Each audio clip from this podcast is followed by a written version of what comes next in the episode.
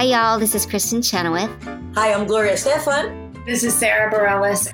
Hi, I'm Patti LuPone. This is Lin-Manuel Miranda. You're listening to the Broadway Podcast Network. When you need mealtime inspiration, it's worth shopping Kroger, where you'll find over 30,000 mouthwatering choices that excite your inner foodie. And no matter what tasty choice you make, you'll enjoy our everyday low prices, plus extra ways to save, like digital coupons worth over $600 each week. You can also save up to $1 off per gallon at the pump with fuel points. More savings and more inspiring flavors make shopping Kroger worth it every time. Kroger, fresh for everyone. Fuel restrictions apply. Your brain needs support, and new OLLY Brainy Chews are a delightful way to take care of your cognitive health. Made with scientifically backed ingredients like Thai ginger, L-theanine, and caffeine, Brainy Chews support healthy brain function and help you find your focus, stay chill, or get energized. Be kind to your mind and get these nootropic chews at olly.com. That's O L L Y.com. These statements have not been evaluated by the Food and Drug Administration. This product is not intended to diagnose, treat, cure, or prevent any disease. Do you ever wonder why she was taken from you? Do you ever lie awake at night wondering why you couldn't have had one more year?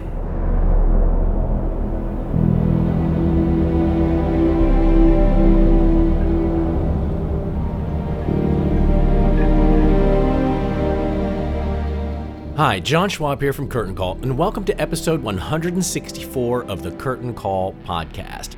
For those of you who are theater, entertainment, and live events professionals, head on over to curtaincallonline.com and check out our platform. Sign up, build out your profile, and start getting found for work. But more on that later. For now, let's focus on this week's guests. Our two guests this week haven't been on the podcast before, but I have known one of them for nearly 20 years, and the other I have known about through colleagues, but I've yet to work with him. Director Ben Mole has put together an incredible ensemble cast for his latest project, a feature film surrounding the events that led to the arrest and incarceration of the legendary Kray twins, the London gangland bosses that were hard as nails with the quintessential East London accent that has embodied pretty much every actor who has taken on the role of a Kray brother. So, I mean, imagine my shock at hearing about my good friend, the American actor Ronan Summers, who is going to be the next to follow in some pretty big footsteps in taking on the role of both, yes, both of the Kray twins in the new film Code of Silence. I just have to say that Ronan brilliantly nails his performance, and I totally forgot that he was my American friend. Ben Mole extracts a brutal and unforgiving performance from Ronan and deserves every bit of praise and kudos uh, that comes his way. The three of us sat together in separate rooms, as is per usual these days, to discuss filmmaking during the pandemic, searching for the Kray twins, and what it was like both acting and directing the same person in multiple roles in the same scene. Pretty tricky, but they did it. Have a listen.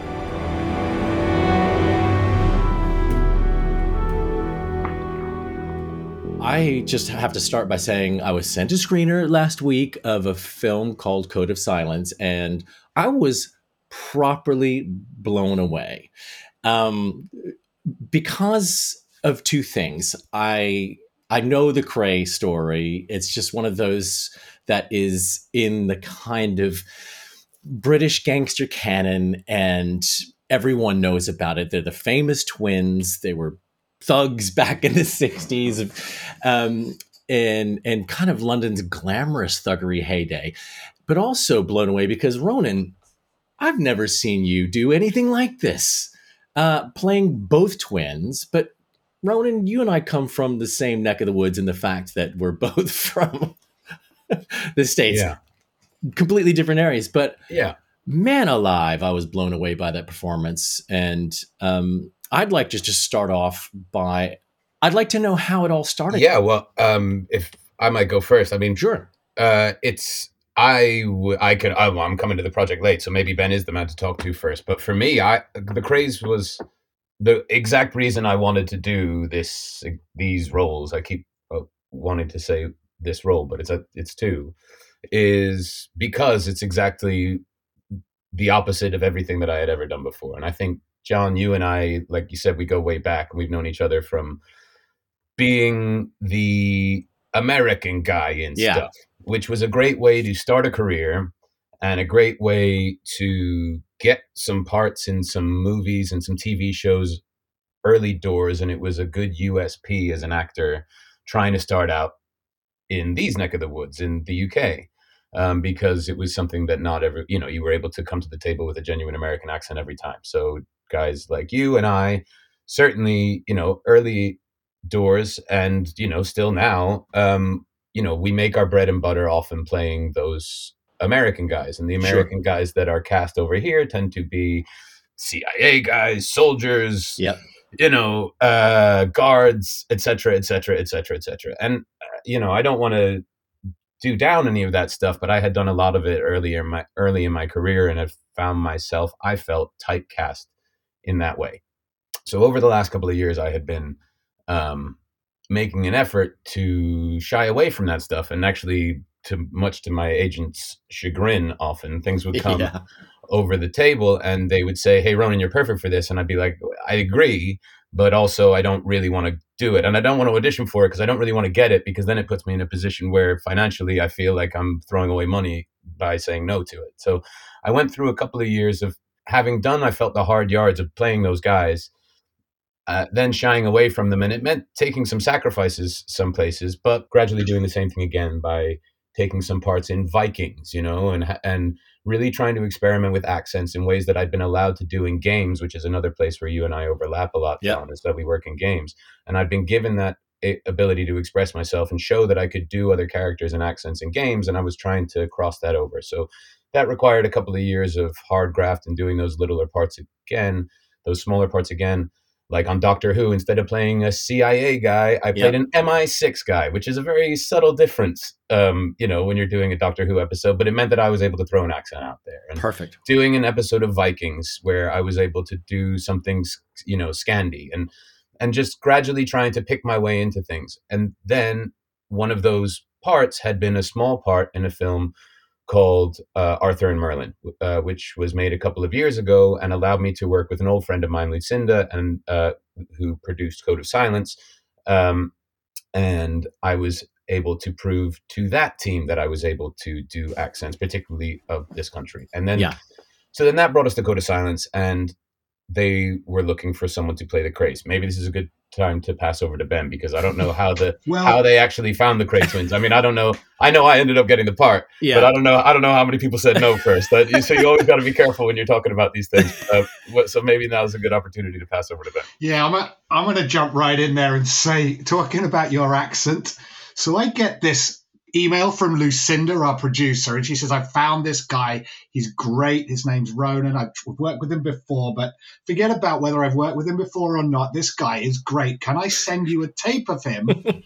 He's he is he is a crane. So she sends me this tape of this Brit from the 60s from the East End doing this part, right? Of reading out this sort of gangster stuff. And I was like, wait a second. We've been look we did look at a lot of people. We looked at a lot of people. I mean, triple figures, right? Yeah. So we're we're fine. I'm like, finally, we've got somebody who's got a bit of humanity about these guys, and we can get into why that was important later. But so there's this British guy who sends me this thing, and I was like, okay, great, let's have a meeting with him. And I swear, and then a couple of days later, an American rings me up and starts talking about the Krays, and I was like, who is this guy? he seems to know about this re- this this other tape that a thing, and it it felt like hours. It was probably only minutes, but it was only then I realized it was the same person, right? And it was it was it was that, and I know that I love Ronan, and I know this is just going to sound like being good to a friend, but it was that amazing. I really Yeah. didn't know they were the same people. And when our audio um, guy Alan was mixing the film many months later, he heard an outtake where Ronan stopped in the middle and said, Kai, sorry, guy, something fell over or whatever. And Ronan said in his natural accent, Can I do that again? And he literally rang me instantly, said, I can't carry on working. I've just had my mind blown because this guy isn't the person we I, I thought he was. And so I think I mean there are a lot of things that Ronan did well in that film and this this but that was the building block upon which the rest of it came was getting that authentic. And if that hadn't been authentic, uh, it would have been um, wouldn't have worked at all. Absolutely. And, and of course, we're going to have to talk. Sorry to say this, but we're going to have to talk about the fact they were so different as well, because there's not just one accent there. There are two very, very distinct, not just accents, but char- personalities, characters.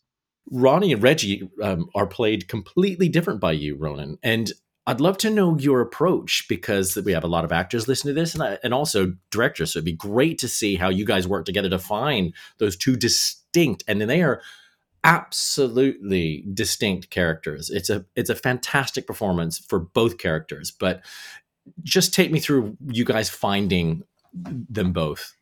Before before you go into that, Ronan, I just want to say that you know I, whatever anybody thinks about this film, it is a masterclass from Ronan's part in those two performances. They are distinct so much so that in the edit, it was really interesting. The editor and I, and the editor's never met you, Ronan, in person. We really would, would start to talk after the first couple of days and, and certainly all through it, like you were two different people. And the way we, it was never that was Ronan doing that, that was Ronan. It was always like that guy and this guy um, in our heads they weren't the same people. So it was sometimes really surprising when we saw a shot that you weren't in like a VFX shot or some kind of shot where it was obviously you doubled up. It really took us by surprise. It was, I mean, and that's, that was a real, it, it, it was such a compliment to you that that happened during the editing process, that the editor really thought of you as two characters, not one person playing two characters. And it was, that was great. Why she left you why she gave up so easily. Maybe it's because she couldn't stand the fucking sight of him.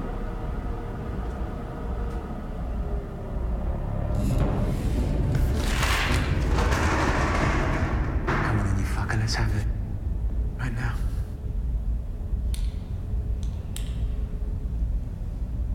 Pick one of us. We'll do it right here. When it walks out.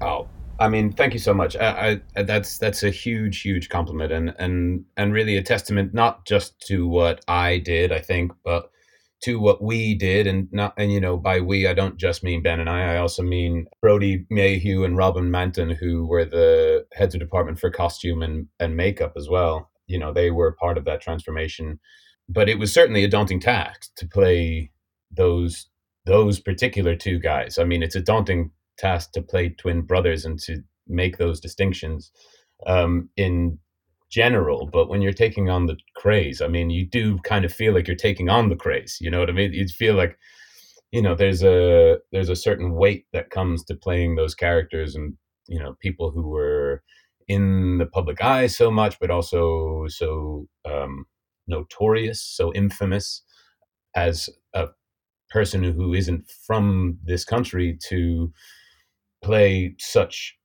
national figures as well is Yeah. is is quite a daunting task.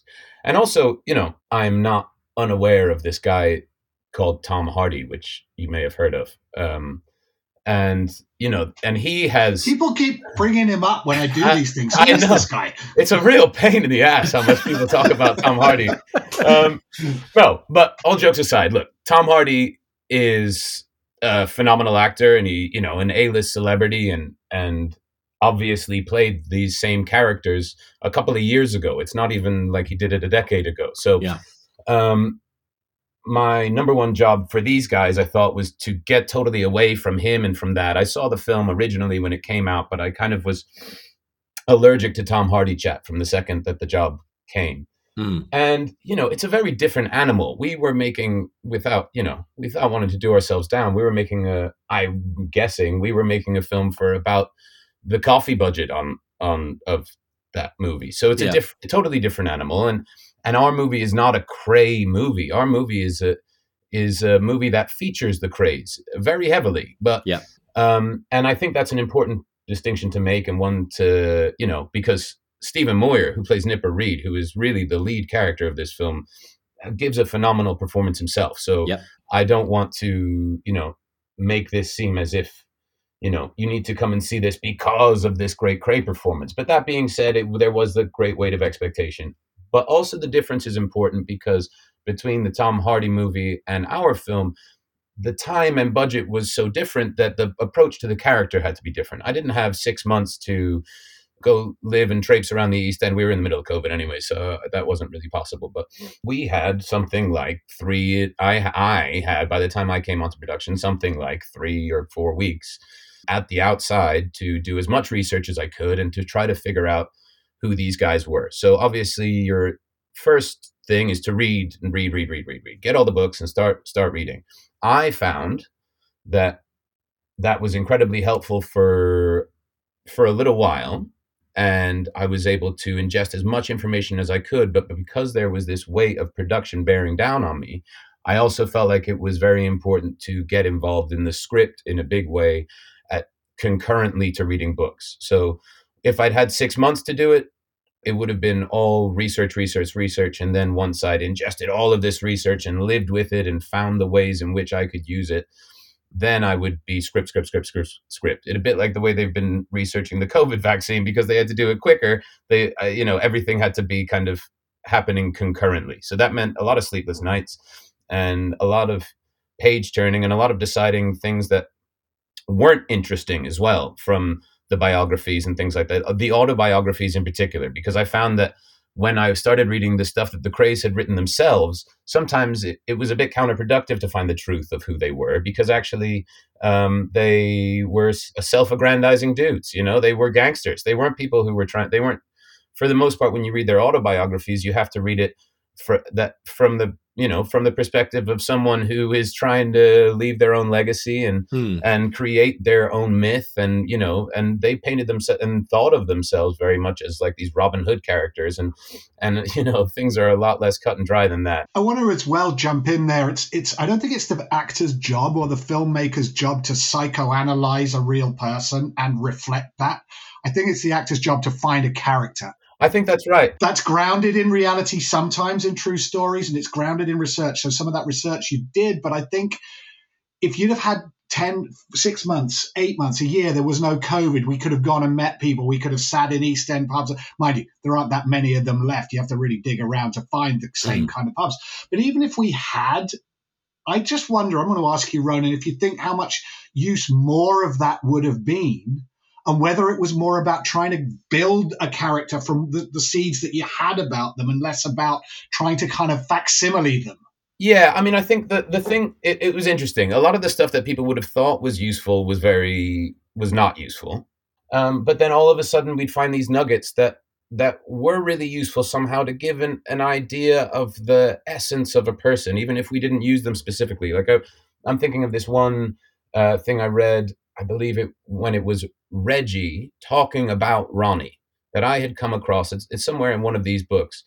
The, this thing about how Reggie knew that Ronnie was about to go. He was about to flip when he would see his right leg twitching, and and it was all that he knew as a brother. It was all he knew. It was the only tell that he knew to go like, Ronnie's about to boil, um, and that was an interesting physical tell for me that we didn't end up using in the film. We talked about using in the film when we had some of our chats um, with the three of us, with Ben, Stephen, and I. We didn't actually end up shooting a shaky leg. But what it was able to do, it was able to convey to me, and I think to us, the difference in vibrations of the two brothers. You know, that that Reggie was able to be this, he was able to keep a, a more level head, in my opinion, because he was uh, and this is my armchair psychologist, but in my my opinion, because he was just a straight psychopath as opposed to a paranoid schizophrenic, so he was able to be much more cold and analytical of his much more mercurial brother. Uh, and, and I just felt so for me, it, you know, for every big story about a gangland slashing or or this that and the other, or there's some story about how they saved a boxing gym like that stuff wasn't really interesting to me and I didn't have time for it. But every once in a while you'd find these nuggets of little physical things or uh, keys into their their psychology which would help. But because of the time constraints, and Ben's probably right, maybe even with without those time constraints, at a certain point that stuff becomes unnecessary. And like all great drama and film and stuff, you come to the script. Just just want to jump on that as well, Ronan. You were playing the baddie, right? Usually in a Krays movie, you're playing the lead. You play uh, the Krays are the are the heroes in the in the screenwriting sense of the piece. You're the you're the shark, right? You're the Hannibal Lecter. You're the bad guy. You're Psycho, right? And so it was really I think what you did as well, talking about the differences between them that you just mentioned, to to evoke those archetypes of the bad guy, the Hannibal Lecter, Norman Perkins, psycho, cold, calm, collected, rational, straightforward one, and the more let's call it the alien, the, the werewolf, the animalistic, the Jekyll and Hyde character in the in the other one who who was visceral and animal and spitty, and you spat a lot in the performances of that and held your shoulders in a certain way and really played across those two. I I I found while we were shooting it, while we were talking about it, and then in the edit when we were putting it together, that that was really came distinct. That there was the that those two versions of what a bad guy can be in a movie, and I thought that was really great about the way you pulled that off and kept it coherent. Well, thank you, and that, that was incredibly fun to do. I mean, because that's that's uh, whenever act, an actor gets given the choice of okay, you're playing a bad guy, right? You, you know, you have a couple of ways to go with it. Um, but it was cool to be able to do both you know? Um and it was without by the way without it being cliche or comic book or or any of the any of those kind of things it's still rammed with authenticity. Yeah. Well and that was and that was the and that was the hard thing to do right? Because you don't with all with these things you're trying to make a distinction but you don't want to be cartoonish right? Yeah. you're still in a movie. Yeah. And that's um and that's hard to do when you're playing bombastic characters. All of these guys there's a line reading for all of for both of these guys at any given moment that can be typical you know yeah. can be straight gangster without with all all respect to the mitchell brothers mitchell brothery shouting red face shouting yeah. for the sake of it you know what i mean and actually i think i worried ben a little bit when we did the the first reading because i did some of that stuff. I did. I was a, I was a lot bigger in the reading. We did we did a Zoom reading, or because again because of COVID we didn't get in the room together, mm but we did a, a cast reading not long before we started. And Ben called me before. He was like, uh, "Look, Reggie's great, um, but we I just want to watch it with Ronnie. That we're you know we we're going to not always going to play up. And basically, what my plan had been that that was never. I totally appreciated Ben's call, and and it had always and I had kind of expected it. But what I had really wanted to do is to scare the shit out of some people in the yeah. in the read through and let them know that I was coming. And the way that I felt like I was able to convey that over Zoom was by some really, you know, some stuff that was probably a lot bigger than I ended up doing in the film. Hmm. Um, but then once we once we were on board, it was really really lovely to be able to find the differences in the brothers organically when I was putting it in my body, and that manifested itself in in different ways of warming up for the brothers. Different, I had different soundtracks for the brothers uh, that I would listen to on the way into work, really internalize and think about specific things when I was getting into each brother. Certain movements. I had this little funny little shadow boxy thing that I did when I was playing Reggie that kind of got me into one physicality and I had a couple of little places in my body that I was always checking in with for each boy when I lock my jaw a certain way for one of the boys, it makes me feel different. It's not so it doesn't it doesn't become a slavish marionette thing where my jaw must always be doing this, but it becomes more of like a biomechanic, like Brechtian thing where like the act of setting my jaw in a different place not only changes the physical appearance of the brother, but also changes my internal energy somehow.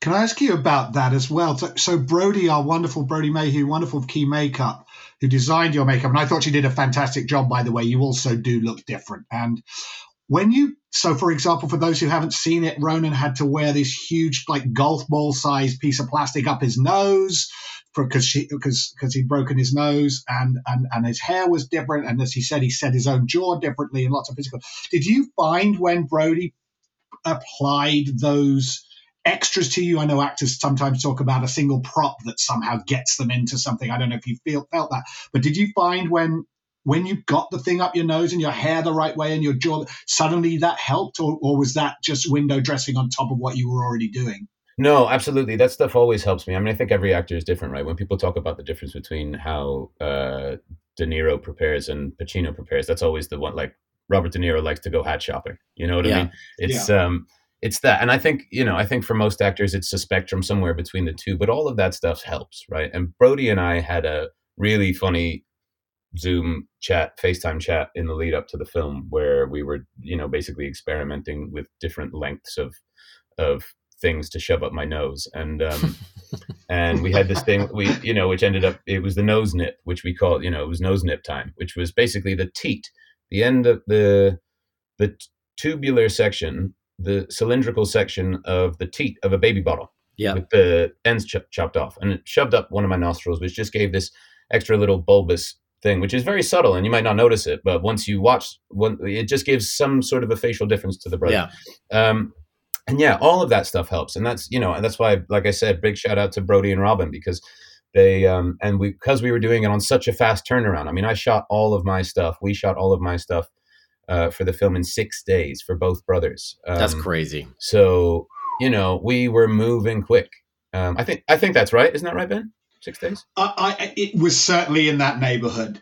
This was something I never got to talk to you about properly, really, either, because we were shooting so quickly. I never got the chance to actually ask you how how the hell did you leave? What the way we had to do it? We had to shoot Ronnie with with a camera and then switch to Reggie with the same camera, Yeah. then back to Ronnie. So we had to kind of flip flop. So we would like change the camera every two characters, if you know what Yeah. I mean. So it was leapfrogging, so that we didn't had to minimize the changes. But Ronan, because of the schedule we were on, would have to run pretty much, like sprint from the set to costume, Yeah. get into the other brother so that we were all still in the zone of the scene, of course, because we were everyone else in the scene still playing in that scene. Yeah. And then Ronan's got to come back as a. How did that was? I never got a chance because we were moving so quickly. Never really had a chance to ask you how you managed to flip that. Um, it was actually surprisingly uh, easy. Is the answer? I think because I think if we had been moving slower, that may have been more difficult. Oh, frankly, interesting. I think because there, there was an energy to the room and to the that hadn't dissipated yet, it probably made it maybe easier to do those leaps. Maybe. I found it odd how normal I found it when I eventually watched the film. I was expecting to be blown away by suddenly seeing myself sat next to myself, and actually, it just felt like, like I, like of course that's how it is. That's how it was in the room. It's it was a, it's an odd out of body type experience. Like I felt like because I, I was focusing so hard on not seeing Sean, my double. That that was literally my mission every day was to really try to see my, my see this twin brother of mine that I I'd basically spent the last month trying to trying to separate these two parts of my own personality because every actor at some point it has to come down to some part of of you right you have to connect the character to parts of you as gross as the character is they might be you know as as unappealing as they might be you have to find some way to bring them into yourself and give them parts of you. And so like it was this constant stretching of my uh, like into this dual it sounds i'm sorry that sounds super cliche and actory and wanky but it's true uh, and so i'm going to say it.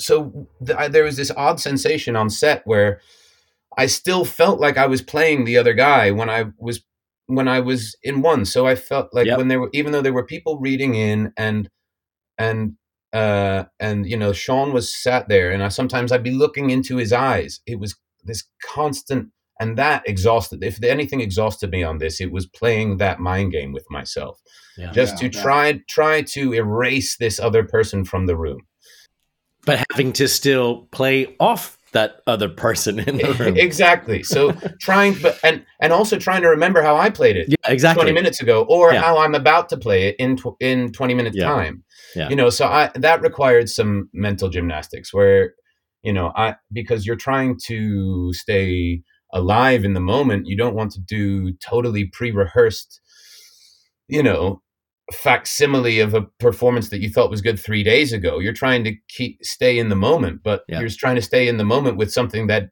isn't in that moment and so and you're not and i'm not sure what take ben's going to use as well so you know if i try different things i'm not sure whether i'm going to be responding to the way i did it then or that. So it was all just trying to keep it within a bounds of of being able to give ben building blocks to work with um but also keep things alive for myself.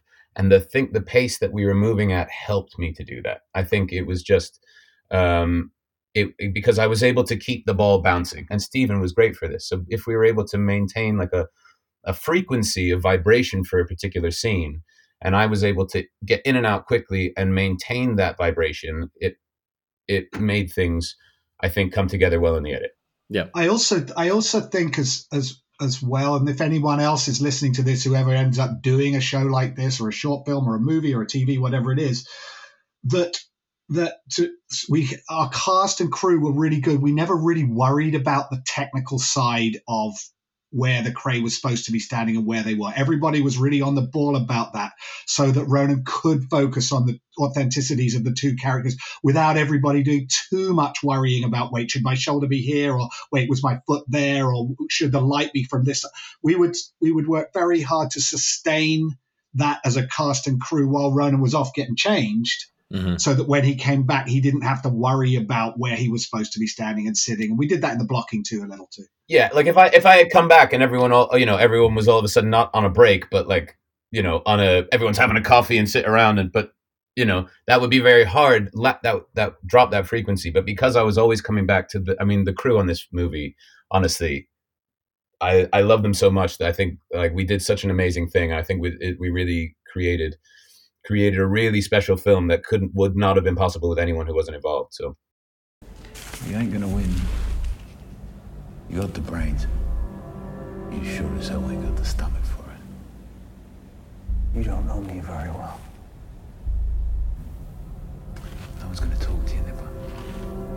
For the simple fact that they like who we are. And they don't like who you are.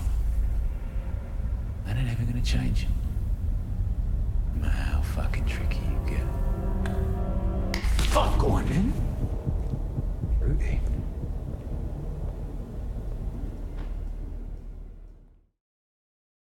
This episode is brought to you by Shopify. Whether you're selling a little or a lot, Shopify helps you do your thing, however you cha-ching. From the launch your online shop stage, all the way to the we just hit a million orders stage. No matter what stage you're in, Shopify's there to help you grow. Sign up for a $1 per month trial period at shopify.com slash special offer, all lowercase. That's shopify.com slash special offer. Hey everyone, this is Celicia Thomas from Black Hair in the Big Leagues, part of the Broadway Podcast Network. Welcome back to the Curtain Call Podcast. the elephant in the room is that this is it's completely changed how we make entertainment and content film tv commercials television theater you name it it's had to change so ben as the captain of this ship how did you approach knowing that what you just talked about the prep going into shooting double scening everything double taking everything but but doing it safely, um, doing it in uh, in a time where you you can't take time, as it were, because time is not our friend.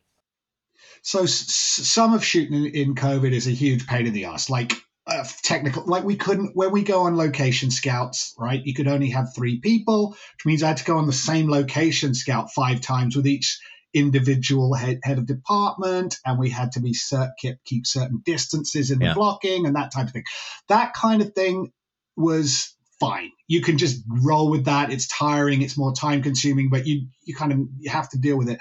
What i did really miss was up close in the room with actors that time you have to fuck up that excuse me am yeah. i allowed to say it in that way? yes language? of course yeah that time you have to get things wrong to screw up to fuck up if that's what we're going to say to make mistakes to try things out in a safe space where you're not under time pressure a crew pressure and losing the light pressure all the other stuff that you get yeah. when you've got a camera in front of you and to really play with that in tv and some film and low budget films as well you don't always get that either but we try to, and certainly pre-COVID, we would always try and fight for that. And so I don't know about you, Ronan, but that was the thing that I really did affect me about shooting under COVID more than having to wear a mask and clean my hands and you know go on extra mm. scouts because we could only get three in the bus and that kind of thing.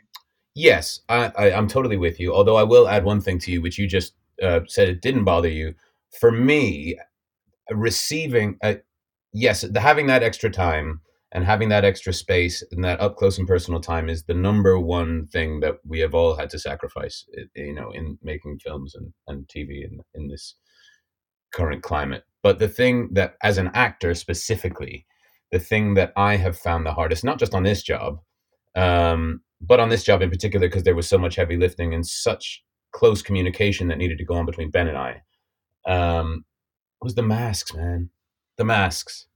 It's Yeah. so hard to have a really, really good, you know, uh, and it's, I think it's a credit to the the rapport that we have, it, because we were able to get it done. But God, it makes it so much harder to really read another human being while you're, you're wearing those masks. And I think that's a good lesson for everyone walking through life. I mean, if you think someone, you know, you're you're not getting the full story of someone's face when they're wearing those masks, as necessary as they are. So it requires really, really clear communication on both parties in order to overcome that hurdle. And it requires an effort that um, a constant checking in somehow, some way, you know, and It's really interesting you say that because for me, I could see your whole face.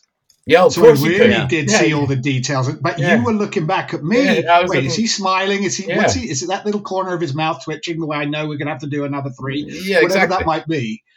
That's interesting because I felt that less than you. I think. Yeah, all those little cues that you get from a director, the things that a director doesn't want to have to say. Yeah. You know, the things that are the, the things that you hopefully if you're an intuitive person read and you know, I and I, you know, actors are hopefully intuitive people and I think I'm pretty good at that in general, but the mask thing makes communi- good communication from the director much more important and Yeah. requires um and I suppose as a director, it's good for if there's any directors listening to take note. If your actor doesn't feel like he's getting the note quite as easily as he was the last time you did a movie with him in 2019, it might be because he can't see your face. Um, um, so it's maybe not that he's a worse actor. It might be that you know the the the communication needs to be more verbal, and and you can get those non-verbal cues out slightly less.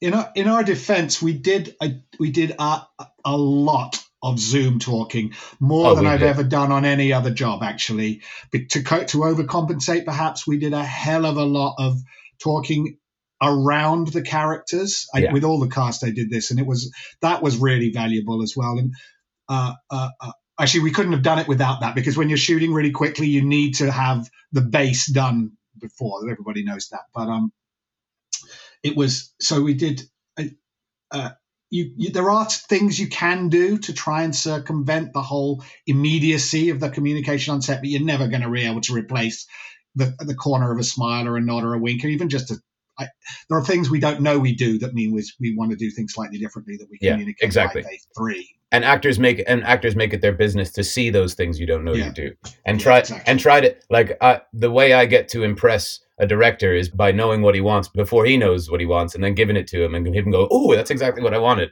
It makes playing that magic trick a little bit harder. But Yeah. i would say that ben did a phenomenal job of making that communication and that trust possible in that scenario. And that and actually one way that that happened because there was a way that we we had a we had a conversation about about the film as in these lead up conversations um, we had been having a chat about the way that it was going to go because we were shooting under such heavy time constraints. And i remember that ben had said to me you know because there's not a lot of action and a lot of uh, you know car chases and fight scenes and all that sort of stuff we're going to be able to spend some time on if you need that extra take because you know you weren't happy with your performance or whatever we'll be able to find those moments to do those things. And as an actor that's an incredibly comforting thing to hear and it made me trust him going into the project. And then i remember that there was a day where i really put him to the test on our very first day where we had we were in london on the, in this beautiful house that was doubling for about five or six locations in the film. I mean it was really doing some heavy lifting and we had a lot of work to do this house.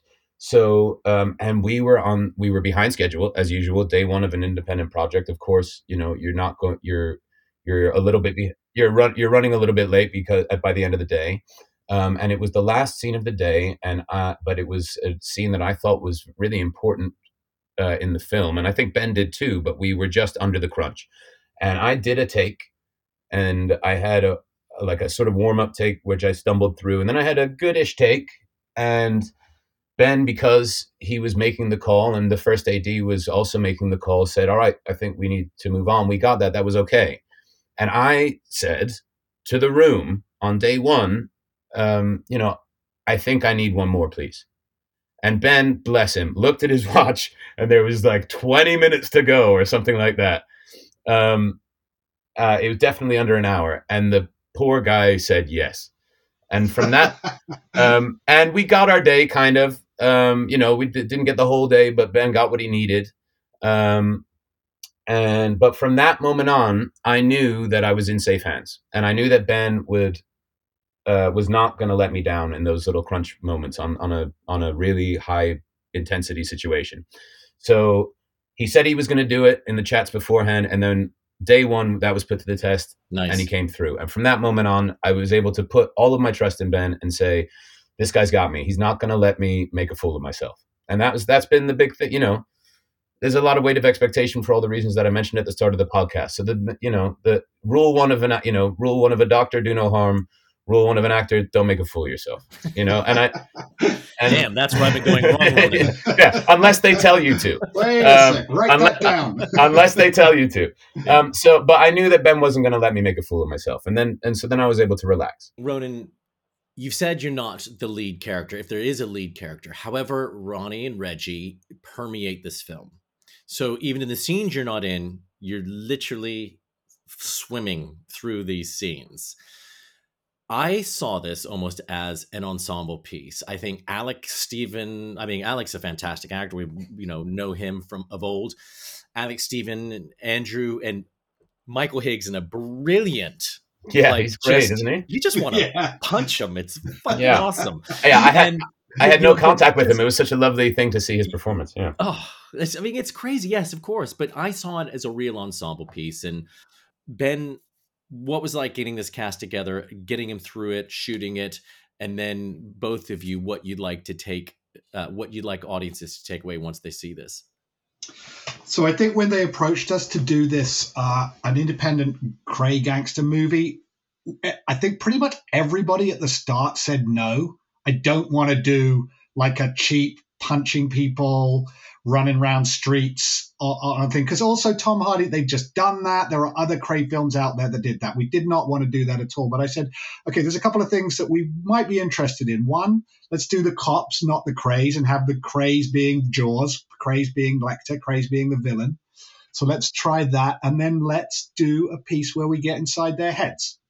And so we don't need to move around a lot. We can really find out who these people are and find out what that world was like through those people rather than through car chases and running down streets. And there is action in there. There's a fights and throw-ins and punches and all the other stuff. But but we really wanted to focus on getting inside the heads of the people. So for that reason, uh, the, the casting was vital, obviously, because you had to get great character actors to play those people. But it also meant, and here's the thing, it meant we could attract actors who probably wouldn't have done the pre. I don't think Ronan would have done a running around punching kind of Krays movie. He would, but whereas a chance to really explore, and same applies to Stephen and Alec and Mike and everybody else who was in it, and Ian Sharp. He, um, everyone said yes. I, I, I want to come and do this because it's uh, got elements of theatricality because it's got elements. It's still very cinematic. We, we we wanted to make a the, the staging theatrical, but the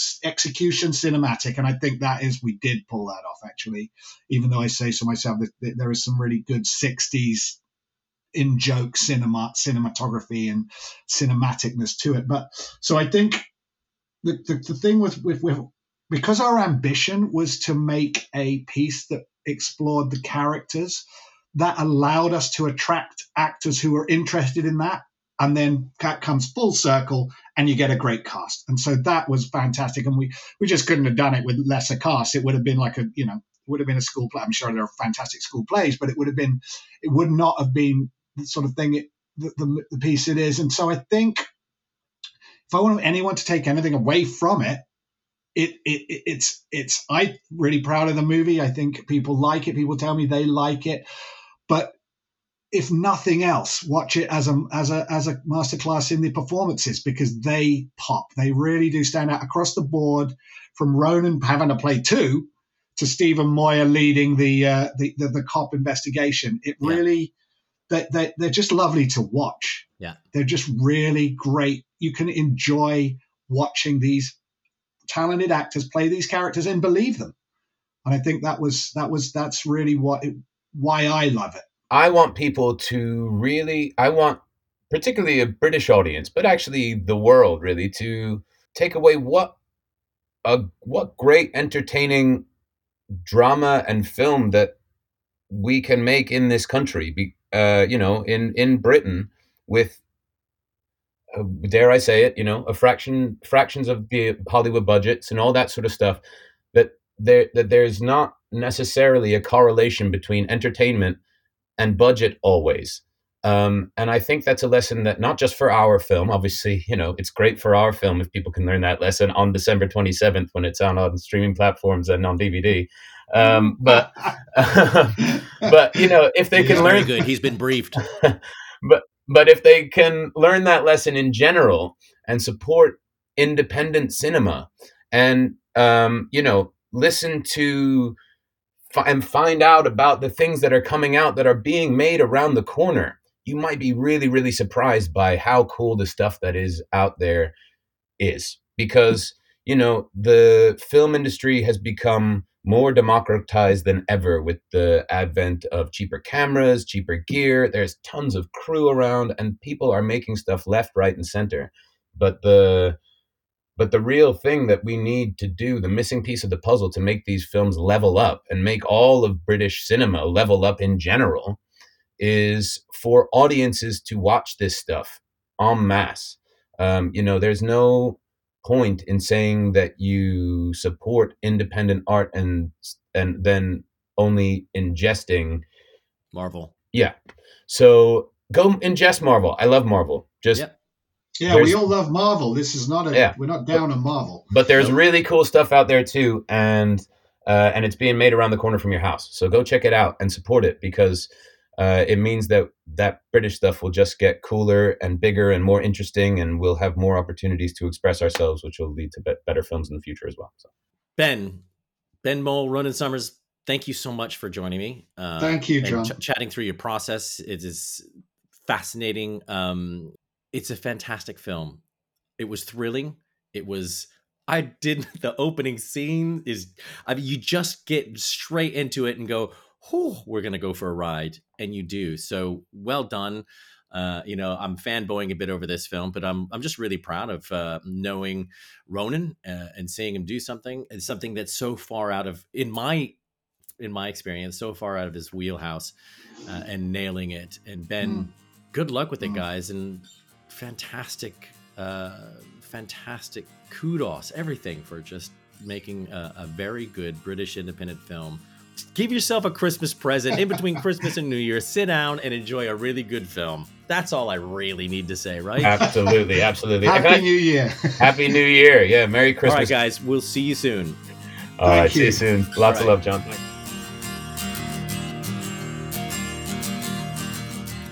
Actor Ronan Summers and director Ben Mole there discussing their new project, Code of Silence. Now, before I go, just a few housekeeping little bits. A quick reminder that you can download and subscribe to the podcast from the Apple Podcast app or iTunes. That way, your feed will automatically be updated when we release episodes. But you can also listen to us on many other fine podcast streaming services such as Stitcher, uh, Google Play, iHeartRadio, and all the rest. Rate and review the podcast if you have spare 30 seconds and help us reach more lovers of entertainment out there around the globe. You can follow us on all the socials Twitter, Instagram, and Facebook at Curtain Call, all one word, or you can follow me at John Schwab, uh, J O H N S C H W A B. We'd love to hear from you if you have any suggestions or feedback for the podcast.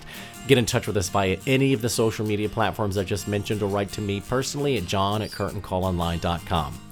Don't forget to sign up for a free profile on Curtain Call. If you are a theater, live events, or entertainment professional, just go to curtaincallonline.com. And it leaves me to say a huge thank you to Ronan Summers, Ben Mole, and the producers of Code of Silence, Lucinda Thakrar and Jeet Thakrar. Do yourself a favor and see this film, guys. It is superbly enjoyable. It's a fantastic watch. It will be streaming in the UK from the 27th of December on all streaming platforms, and you can also get yourself a physical copy if that is your jam on DVD in major stores from the same date. Thank you to Shure Microphones for continuing to be our equipment sponsor for this podcast. A huge thank you to the incredibly talented, extremely upbeat Celicia Thomas of Black Hair in the Big Leagues podcast for a little intro into the second half of our podcast. If you haven't checked out our podcast, head on over to the Broadway Podcast Network website or app and do that and support uh, in all her endeavors. We love her. Lastly, a big thank you to all of you who tune in regularly to this podcast. It's been another crazy but beautiful year, and we absolutely appreciate your support. Stay safe and look after yourselves. Have a fantastic holiday season and new year. Bye.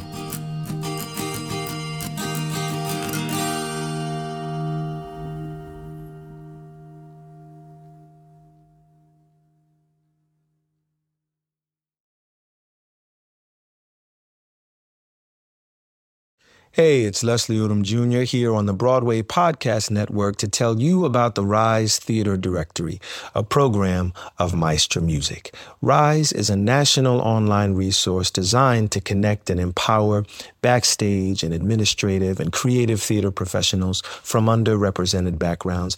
If you work or aspire to work in the theater community, this can help you find your next project. And if you hire theater professionals, search the Rise Theater Directory to find your next team. Create your profile now and get more information by visiting risetheater.org. That's theater with an R E R I S E T H E A T R E dot org because only together we rise.